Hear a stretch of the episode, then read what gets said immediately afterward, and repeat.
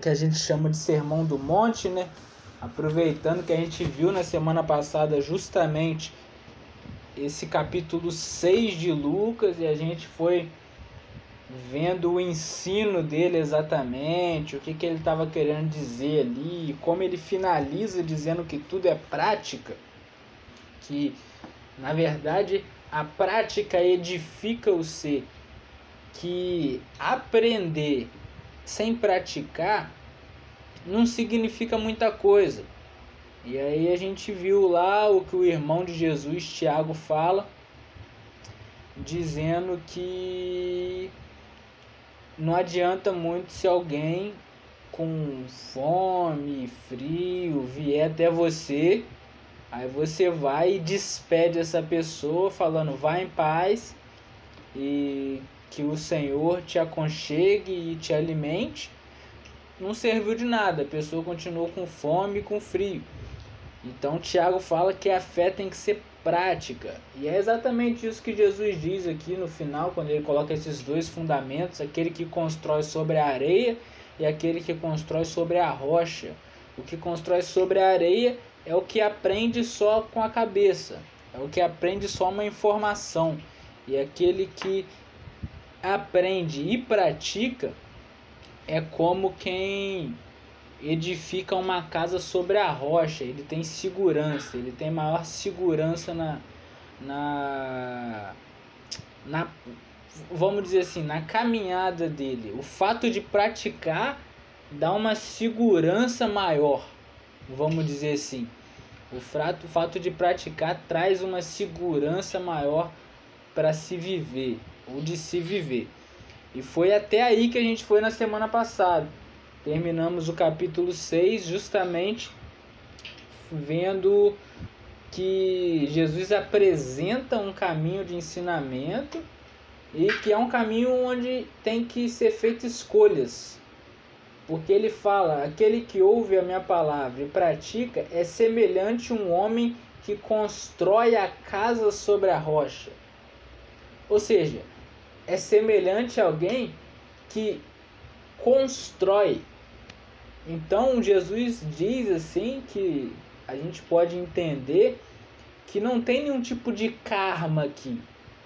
Ninguém está destinado karmicamente a seguir aquilo que Jesus aqui está dizendo ou não seguir e depois colocar a culpa em algum tipo de karma ou numa um determinismo divino não, não tem. Jesus diz que, olha, quem escuta o que eu digo e pratica é igual alguém que está construindo. Ou seja, ele está pegando e está construindo, ele está escolhendo o material e o fundamento. E alguém que ouve e não pratica é alguém que está construindo também, só que construindo sobre uma base fraca, sobre a areia. Então Jesus diz que são escolhas, a gente pode escolher quando ele coloca esses dois fundamentos sobre a rocha e sobre a areia, é como se nós escolhemos aonde a gente vai construir a nossa vida. E ele já deixa bem claro que a única forma de ser, ter segurança nesse sentido, de viver uma vida digna, como a gente disse semana passada, é se a gente praticar é se a gente não ficar com isso só no campo das ideias, mas colocar a mão na massa e buscar viver dessa forma. Que ele chama isso de construir sobre a rocha. Firmeza, onde bate a tempestade, mas a casa não cai. Então, na semana passada foi bem longo, um pouco mais longo do que o convencional. A gente foi passando por todos esses ensinamentos do capítulo 6 e finalizamos justamente dizendo que Jesus nos incita à prática, que sem prática não adianta nada. Que ouvir Jesus e não colocar em prática é ser burro, é ser tolo. O que ele diz é exatamente isso. Quem que constrói uma casa sobre areia? É tolo. A ideia é essa, é tolo. Ninguém vai construir uma casa e vai colocá-la sobre a areia, se você tem a possibilidade de colocar sobre a rocha. Então Jesus já deixa claro, ele ensina e depois de ensinar, ele diz que não se sintam satisfeitos por terem ouvido, porque isso não significa nada. Na verdade mesmo, se vocês quiserem ter uma vida digna, só dá para fazer isso praticando, não tem como só ouvindo. E foi aí onde a gente parou na semana passada. E agora a gente vai adentrar no capítulo 7 para dar prosseguimento na nossa leitura do Evangelho de Lucas. E antes da gente ir para as Escrituras e ler, vamos orar como a gente sempre faz, pedindo auxílio a Deus para que Ele nos sustente nesse momento e possa nos dar compreensão do texto que a gente vai ler agora. Senhor Deus, nosso Pai, nós te agradecemos por essa oportunidade da gente poder abrir a Bíblia, conseguir ler e entender o que está sendo dito. Obrigado, Senhor, pelo privilégio de contar com o auxílio do Seu Espírito para que a gente possa entender o que está escrito não apenas com o cérebro, mas que isso se torne de fato prática na nossa vida, que isso se torne vida em nós, muito mais do que o conhecimento que fica no campo cerebral, que isso se torne vida, que isso se torne prática, que os nossos aprendizados sobre o ensino do Evangelho se tornem práticas cotidianas na nossa vida. Te pedimos isso, Pai, e sabemos que só o Seu Espírito tem a capacidade de gerar isso em nós. Então a gente pede nesse momento que o Seu Espírito nos socorra e nos conduza para que a gente possa aprender e apreender o que é necessário para o dia de hoje. Senhor, sopra nos nossos ouvidos aquilo que o Senhor quer que a gente ouça hoje. Traga para o nosso coração, Senhor. Traga para a nossa prática e traga para a nossa vida. Pai, nós queremos que venha o teu reino e que seja feita a tua vontade. Da mesma maneira que ela é feita no céu, nós queremos que ela seja feita aqui na terra. E para isso nós nos colocamos à disposição, Senhor. Faça em nós e através de nós também. Te pedimos isso e o socorro do seu Espírito nesse momento para que nos conduza ao entendimento e que nos conduza ao arrependimento e à conversão diária. Te pedimos em nome de Jesus Cristo. Amém. Amém. Então, dando prosseguimento, Lucas, no capítulo 7, a gente vai começar no versículo 1. Lucas, capítulo 7, versículo 1, o versículo 1, que diz assim: Tendo Jesus concluído todas as suas palavras dirigidas ao povo, entrou em Cafarnaum. Pois bem, que palavras são essas? Foi o que a gente leu na semana passada. Jesus ensinou o que aquilo o que ficou convencionalmente conhecido como o Sermão do Monte. Ele ensina aquilo para aquele povo e tendo concluído o ensino, ou seja, teve princípio, meio e fim. Tendo concluído aquilo que ele queria falar, ele se retirou e entrou em Cafarnaum. É isso que diz o texto. Tendo Jesus concluído todas as suas palavras dirigidas ao povo, entrou em Cafarnaum. Entrou na cidade. Versículo 2: E o servo de um centurião, a quem este muito estimava, estava doente, quase à morte. Tendo ouvido falar a respeito de Jesus, enviou-lhe enviou alguns anciãos dos judeus, pedindo-lhes que viesse curar o seu servo. Então aqui a gente tem Jesus entra em Cafarnaum e é recebido por alguns anciãos, algumas pessoas já de idade judeus que tinham sido enviados por um centurião. Centurião nada mais nada menos do que um, vamos dizer assim, um militar romano que tinha sobre o comando dele 100 homens ou mais. Então, um militar romano que tinha sobre o comando dele bastante homens. Era alguém que comandava um pelotão. Centurião é isso. E aí o centurião tinha. O que, que a gente pode ver desse centurião aqui? Que ele tinha um servo. Esse servo aqui é escravo. Na época era comum isso. Na época era comum as pessoas terem escravos. Só que qual é a diferença? Na época era comum as pessoas terem escravos, e escravos era como se fosse uma mercadoria. As pessoas usavam os escravos como se de fato fosse uma mercadoria, como se fosse um bem. O que é interessante desse centurião é que ele tinha um servo a quem ele muito estimava, ele considerava aquele servo. Olha, que interessante que a gente já pode ver desse centurião, que ele era diferente do pessoal da época dele, embora ele seja o topo de um pelotão do exército romano, um comandante, um centurião, pensa alguém que tem autoridade. Ele tinha autoridade sobre pelo menos 100 homens. O que ele dissesse, os caras tinham que fazer. Ele se põe na condição de pedir para Jesus curar um escravo dele porque ele gostava muito desse escravo. A gente já vê aqui alguém que tem muita autoridade, mas se põe na posição humilde de pedir ajuda, porque a autoridade que ele tinha era sobre o exército dele, mas sobre essa questão específica e questões da vida, como saúde, por exemplo, aqui, ele se viu completamente sem nenhum tipo de ação, sem nenhum tipo de possibilidade de mudar a realidade. Ele se viu impotente.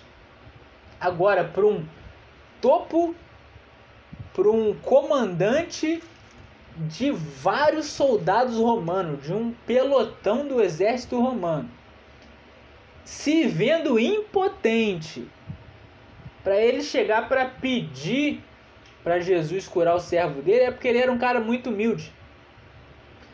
Primeiro por causa da posição dele e o fato dele ter essa atitude mostra que ele é humilde. E outra coisa é pelo fato dele estimar muito, considerar muito o escravo dele. Ele gostava do cara, ele tratava o cara, parece aqui, como se fosse da família, a ponto de pedir para alguém vir curar o servo dele. Ele tinha ele como de fato membro da família. Então, esse centurião romano me parece ser um cara bem humano, a princípio, alguém bem humano no sentido de que sente de fato as coisas, que tem misericórdia, que tem compaixão, que ama, que tem humildade, que sabe reconhecer sua impotência, mesmo que ele seja revestido de muitas autoridades, ele viu que naquela situação ele não tinha autoridade nenhuma, ele não conseguia fazer nada e ele não ficou no seu no, no cheio de orgulho e não pediu ajuda para ninguém, não, pelo contrário, ele se ele se viu como alguém que de fato não tinha possibilidade de mudar a realidade e foi e pediu para que Jesus curasse o servo dele. Se colocou nessa condição. Um servo, um escravo que ele gostava muito. Então era alguém muito humano, alguém que tinha uma relação humana com o seu próprio escravo. Não era alguém que maltratava o cara. E aí diz versículo 4.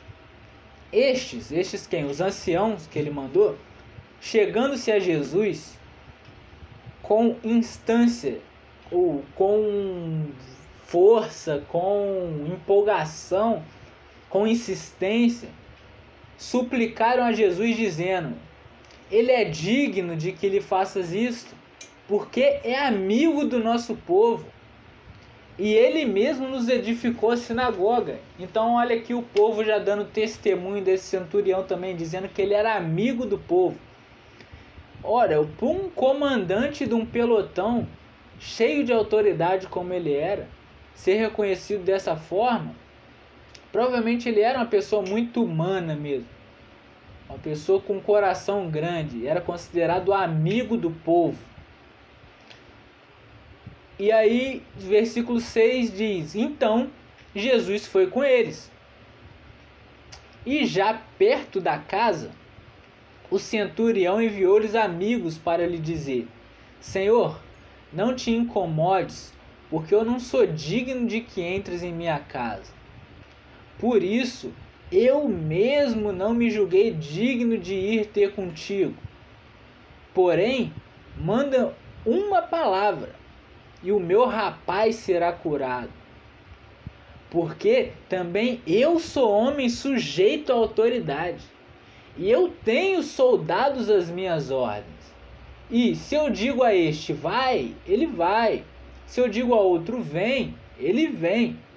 E ao meu servo, servo faz isto, e ele o faz. Ouvidas estas palavras, admirou-se Jesus dele. E, voltando-se para o povo que o acompanhava, disse: Afirmo-vos que nem mesmo em Israel achei fé como esta. E voltando para casa, os que foram enviados encontraram curado o servo. Olha, olha que interessante que às vezes pode passar pelas, pelas nossas vidas e a gente não perceber. A gente tem alguém, primeiramente, reconhecido pelo povo como amigo do povo, reconhecido pela galera como digno, alguém que tem muita autoridade, ou seja, ele tinha muitos soldados ao seu comando. E normalmente, se a gente junta essas duas coisas, alguém que tem muita autoridade e o povo enche muito a bola dele, ele torna uma pessoa arrogante. Normalmente o que a gente vê é isso. Alguém que tem muita autoridade sobre as coisas. E um monte de gente que enche a bola dessa pessoa, ela se torna uma pessoa arrogante. Não aconteceu isso com ele. O pessoal gostava dele. Ele tinha muita autoridade porque ele era um superior militar, ele tinha vários soldados ao seu comando. E mesmo assim, ele envia amigos e diz: Senhor, eu não sou digno de que entreis em minha casa. Na verdade, eu não sou digno nem de vir à sua presença, por isso que eu mandei amigos. Então a gente vê de fato uma certa humildade nesse centurião que é admirável de fato. É, é e não é um, uma questão de é, marketing de si mesmo, de se diminuindo ou alguma coisa do tipo. Ele de fato não foi. Ele fala que ele de fato pensava isso. Porque pensa, quem de nós não queria Jesus vindo na nossa casa?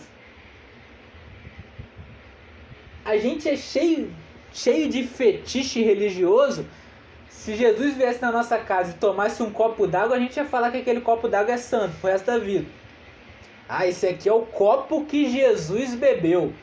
Se encostar nele, tá curado. Ia banhar de ouro. Ia arrumar um jeito de colocar ouro no copo para fazer turismo. Esse aqui foi a cadeira que Jesus sentou. Quem sentar nessa cadeira tá curado, vai sentir uma experiência diferente. Pô, a gente é, é diante de uns textos desse que a gente vê que a gente é muito religioso. Se Jesus tivesse vindo na nossa casa para numa questão dessa aqui de cura, vamos nos colocar na mesma condição, alguém muito amado nosso tivesse em condição debilitada, a gente pedisse cura e Jesus dissesse: "Tá bom, vou ir". Quem de nós diria não para Jesus vir na nossa casa? Quem? Quem que ia falar não, não vem? A gente ia gostar que viesse, a gente ia fazer do lugar que Jesus tocou, um lugar santo, um lugar para a gente se ajoelhar, colocar a mão, receber bênção. A comida que Jesus comeu, a gente ia falar que essa é a dieta perfeita para o ser humano. A bebida que Jesus bebeu, a gente ia inventar alguma coisa para falar que ela é milagrosa. A gente é religioso. O lugar que Jesus encostou. A gente é, se a gente for para pensar, a gente é religioso. A gente ia depois procurar se caiu um fio de cabelo de Jesus, de Jesus pela casa pra gente guardar e falar que a gente tinha um fio de cabelo de Jesus. A gente é religioso. Só que esse cara não era religioso. Ele tinha fé. Ele não tinha fetiche de crença. Ele tinha fé. Porque olha o que ele diz. O que ele diz, se a gente lê direto, às vezes parece que não. Mas o que ele diz é surpreendente. Ele fala: Jesus, não venha. Basta que você diga e será feito. Cara, e, isso é fé pura. O cara não, ele não quer ver nada. Não tem nada para encostar. Não tem nenhum santo para ele colocar a mão. Não tem nenhum pedaço de nada para ele apalpar, para ele se sentir seguro. Para ele falar: Jesus veio aqui e impôs as mãos. Não, ele diz: simplesmente diga e será feito. Eu sei que é assim. Pô, o cara cria demais e ele, ele ainda deu exemplo dele. Eu sei que vai ser assim porque eu sou um homem que eu tenho autoridade. Se eu digo para um soldado meu vai, ele vai. Se eu digo para um soldado meu vem, ele vem. Eu sei como que é ter autoridade. E eu sei que o Senhor tem toda a autoridade. Então, se o Senhor disser, será feito. Não precisa vir. Eu sei que o Senhor não precisa vir. Não tem fetiche de fé. Não tem amuleto de fé não tem instrumentos, não tem coisas para encostar, não tem vela para acender, não tem nada. Isso é fé. Não é crença em coisas, em objetos, em pedaços de madeira, em cruz feita de madeira, em coisas feitas de louça. Não tem. A fé não precisa de objetos. A fé não precisa de amuletos.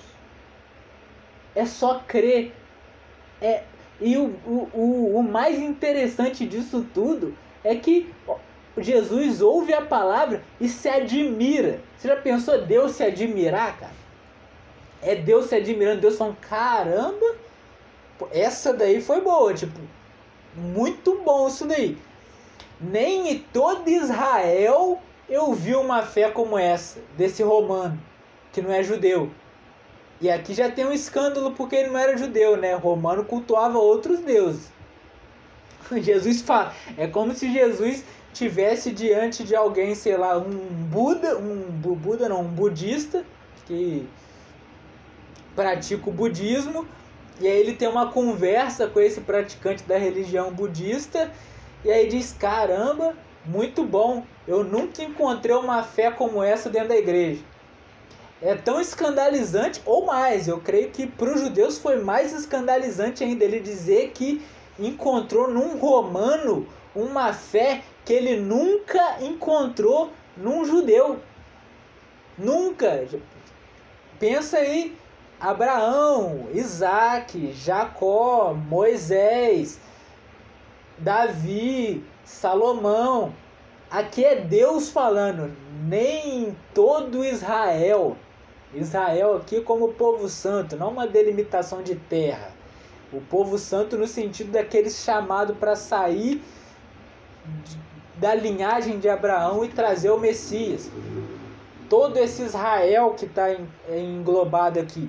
Jesus diz: nem em todo Israel eu encontrei uma fé como essa, que não precisa de fetiche, que não precisa de amuleto, a gente vê no Antigo Testamento os caras eram cheios de amuleto, erigia altares, lugares santos, o templo era santo, você ia no templo, era um lugar diferente. Isso são ídolos que a gente vai criando pra gente. A Torá era um ídolo, que era a Bíblia deles. Essas coisas foram se tornando ídolos na tradição inteira de Israel. E aí Jesus pega um romano um cara que era considerado assim religiosamente, dizendo, não estou falando exatamente do centurião, estou falando uma comparação religiosa, como alguém impuro que cultuava vários outros deuses. Jesus pega um cara desse e fala: nem todo Israel, nem todo esse povo que Deus chamou Ninguém, ninguém aí, ó. Pode procurar qualquer um. Nem em todo Israel eu encontrei uma fé como essa. Não encontrei. Em Israel eu não encontrei isso. Isso deve ter chocado os judeus de um jeito que a gente não tem noção. É porque a, o, o, o judeu ele é muito mais ortodoxo, esses, principalmente esses que a gente está lendo nos evangelhos, do que nós hoje em dia. Eles davam um valor para a tradição deles que a gente não tem noção o valor que eles davam para a tradição dele. E Jesus simplesmente fala que um romano tem mais fé ou uma fé que precisa menos de amuletos, uma fé que precisa menos de bengalas, uma fé que anda sozinho, vamos dizer assim, que ele nunca encontrou na tradição inteira de Israel, de todos os patriarcas, os reis, os juízes, ninguém. Isso deve ter dado um baque nos caras de um jeito. E aqui, no, esse texto de Lucas, tem um correlato dele no texto no Evangelho de Mateus, que é Mateus 8, no versículo 5 ao versículo 13. Depois vocês podem ler, não precisa abrir agora. Mas que lá, depois de dizer essas coisas, Jesus diz, depois de dizer isso para o centurião, que nem todo Israel encontrou uma fé como essa, Jesus diz: Olha, muitos virão do Oriente e muitos virão do Ocidente e tomarão lugar na mesa do Senhor. O que ele estava querendo dizer com isso? Oriente, Ocidente ali eram gente que não é judeu. O ponto é esse. Se a gente for colocar hoje em dia, lá era a religião judaica. A gente está falando de dentro da religião cristã, do cristianismo. Então, se a gente for colocar essa fala de Jesus no nosso contexto de hoje, Jesus estaria falando muitos virão fora do cristianismo, muitos virão fora da religião cristã, dita cristã, e se assentarão à mesa do meu Pai. E muitos destes que estão vindo de fora do cristianismo recebem esse louvor de Jesus, recebem essa admiração de Jesus que diz: ó. Oh, nem em todos os crentes, nem em todos os católicos eu encontrei uma fé como esta. Vá em paz, que o seu servo está curado.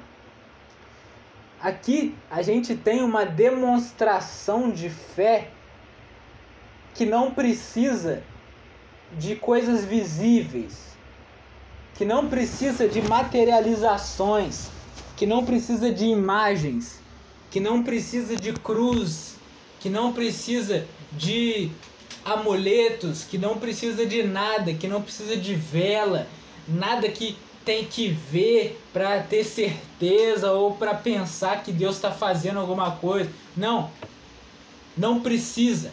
A fé no Evangelho, ela não precisa.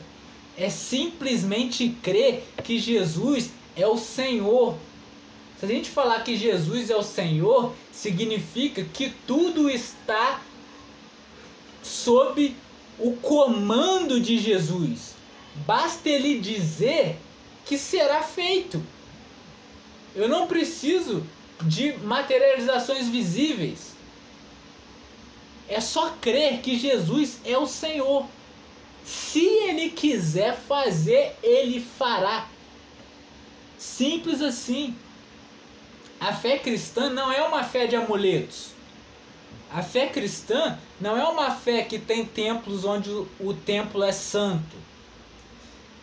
Ali tem uma atmosfera mais santa. A fé cristã não tem objetos místicos, no sentido de ter magia nele. Não místico no sentido de transcendência. A fé cristã não tem objetos que trazem em si um poder, que trazem em si uma santificação, que trazem em si uma forma de falar com Deus ou uma forma de atrair benefícios divinos. Não tem. A fé cristã não tem amuletos mágicos. A fé cristã, como já diz, é fé. E a fé é a certeza de coisas que a gente não vê. é a certeza de coisas que a gente espera, é a convicção de acontecimentos que a gente ainda não viu. A fé cristã é fé. Ela não tem amuletos.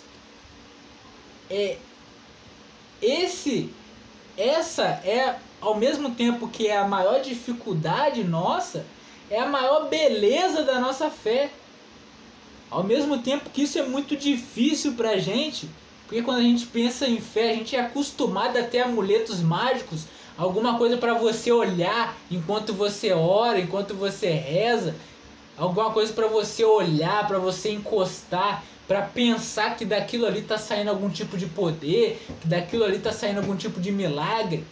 Ao mesmo tempo que essa fé que não demanda nenhum tipo de objeto vai meio que contra a nossa natureza de querer ter objeto para pegar, para encostar, para palpar, para pensar, para focar, para querer que dali saia algum tipo de coisa, ao mesmo tempo que ela vai contra essa nossa natureza, ela também nos liberta de ter que ter um monte de coisa que a gente considera santo, de ter que ter um monte de coisa que a gente considera mágico, de ter um monte de coisa que a gente se considera que tenha poder.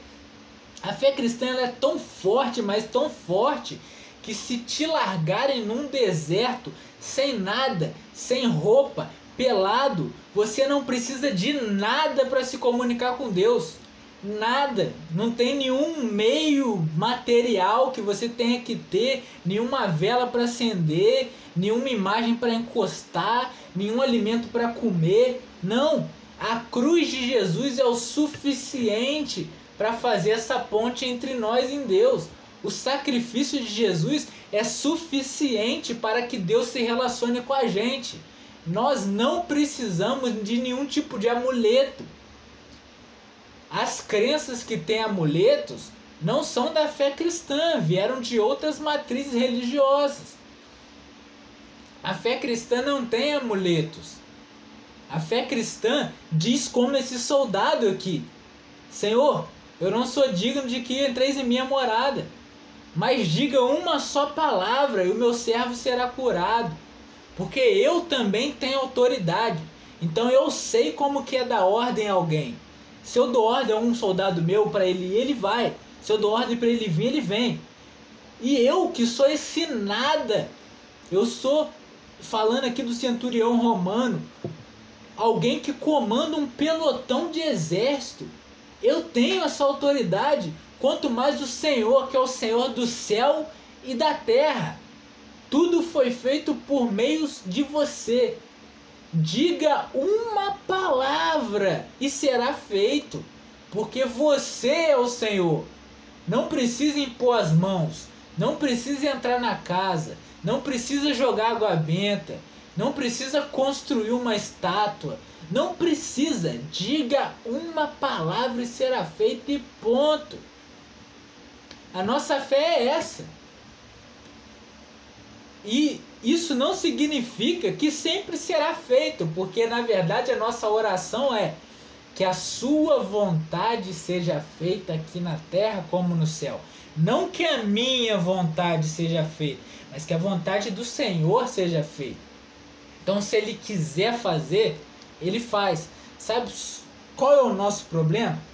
O nosso problema é que a gente até começa bem, a gente até quer, começa querendo crer assim desse jeito.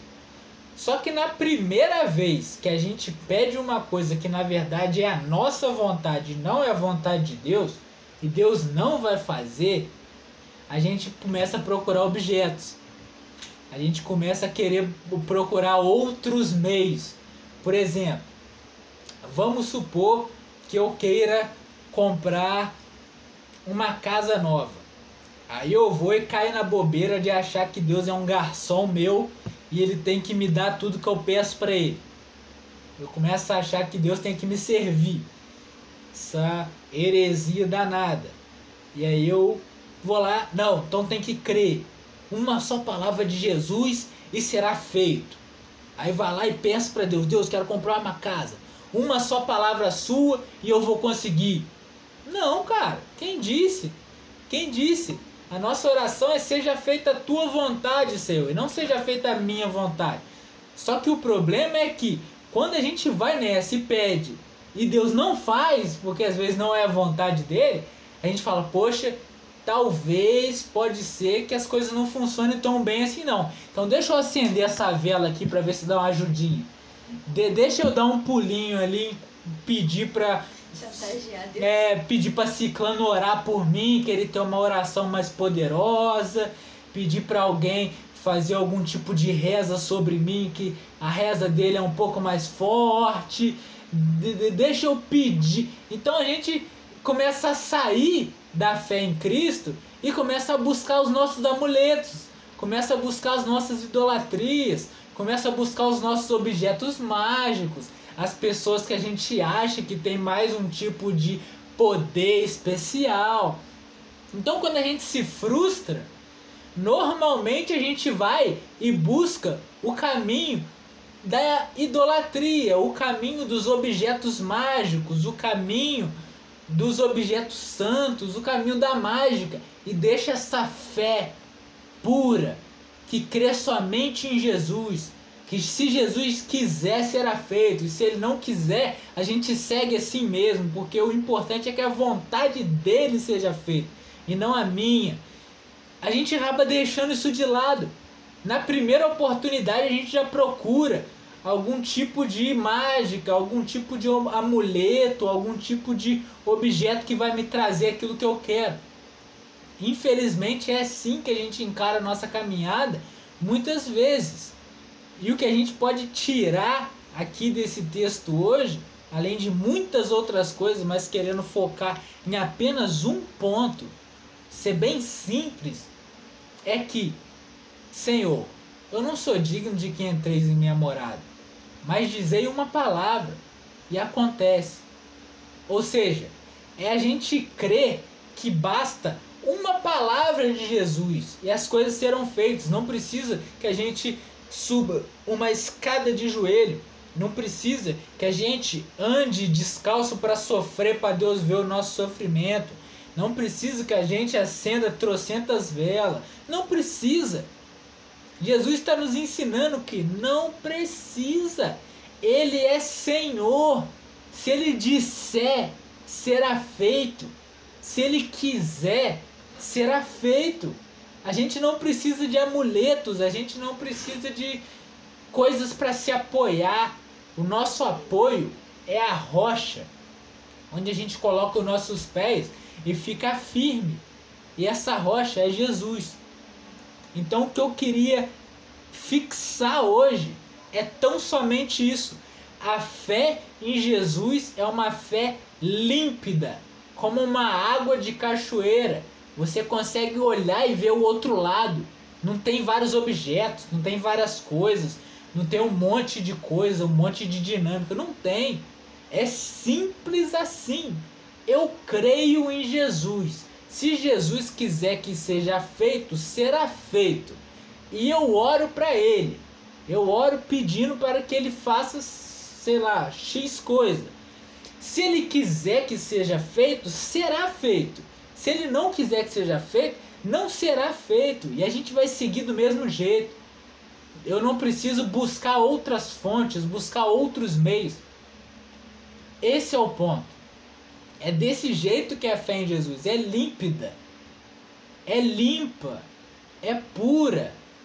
Ela não vem com várias outras coisas, com vários outros amuletos, com várias outras formas de se achegar a Deus. Não, só tem uma forma de se achegar a Deus: pela fé. Única, única. Só crendo. Só desse jeito. Não é fazendo sacrifício. É só crendo. Tem que crer. E a boa notícia é que até a fé é um presente de Deus para nós. Não é a gente crer, a gente se esforçando, vou, vou crer, vou crer, vou crer, não. Deus que nos presenteia com isso, fala, cara, se você crê em mim, é porque eu providenciei essa possibilidade. Então, graças sejam dadas a Deus, porque ele nos ensina uma fé que a gente é livre de amuletos, a gente é livre de coisas palpáveis, a gente é livre de magias, a gente é livre de opressão, livre. Pelado, nu, isolado numa ilha, a gente pode adorar a Deus, a gente não precisa de nenhum objeto, de nada. É como a gente viu na semana passada. Sacrifícios e holocaustos não quiseste, mas me deste um corpo. Eis-me aqui para fazer a tua vontade. No teu livro está escrito a meu respeito. É integral, a gente não precisa de amuletos e objetos. A gente tem o nosso corpo, a gente tem o nosso ser. A gente pode servir a Deus. A gente não precisa de objetos para chegar a Deus. Jesus sendo o sacrifício eficaz fez com que a gente se aproximasse de Deus. E em se aproximando de Deus, Deus quer se relacionar com a gente pela graça, não por objetos, não por sacrifícios, nem por holocaustos, mas pela graça. A fé em Jesus é simples desse jeito e é límpida desse jeito. E isso é exatamente o que eu queria que a gente pensasse e refletisse hoje. Que a fé em Jesus ela é simples. Ela não depende de outras variáveis. Ela é direta. Ela é de primeira mão. Não é uma fé de segunda mão. Que você crê num objeto que esse objeto te leva a Deus. Não, isso aí já é uma fé de segunda mão. Em Jesus é uma fé de primeira mão. Você tem contato direto. Você não precisa de intermediadores. Não precisa, é direto com Ele. É Senhor. Pronto, já está falando com Ele. É direto. É desse jeito, nessa pureza desse centurião romano, que diz: se tu quiser, é só uma palavra, não precisa ir lá não. Eu sei que não precisa, eu sei que o Senhor controla, tem o um controle do universo inteiro. Eu sei que o Senhor sustenta tudo com o poder da tua palavra, como diz lá em Hebreus. Então, é só uma palavrinha. Não precisa ir, não precisa tocar, não precisa eleger uma estátua, é, não precisa de nada, não precisa de nenhum objeto, de nenhum fetiche religioso, nada. Só dizer, só querer, uma intenção sua já é o suficiente para que aconteça. A fé em Jesus é simples desse jeito. Essa é a nossa fé e essa é a base da nossa fé. Então era exatamente isso que eu queria que a gente refletisse hoje. E se alguém tiver mais alguma coisa para acrescentar e a dizer, fiquem à vontade.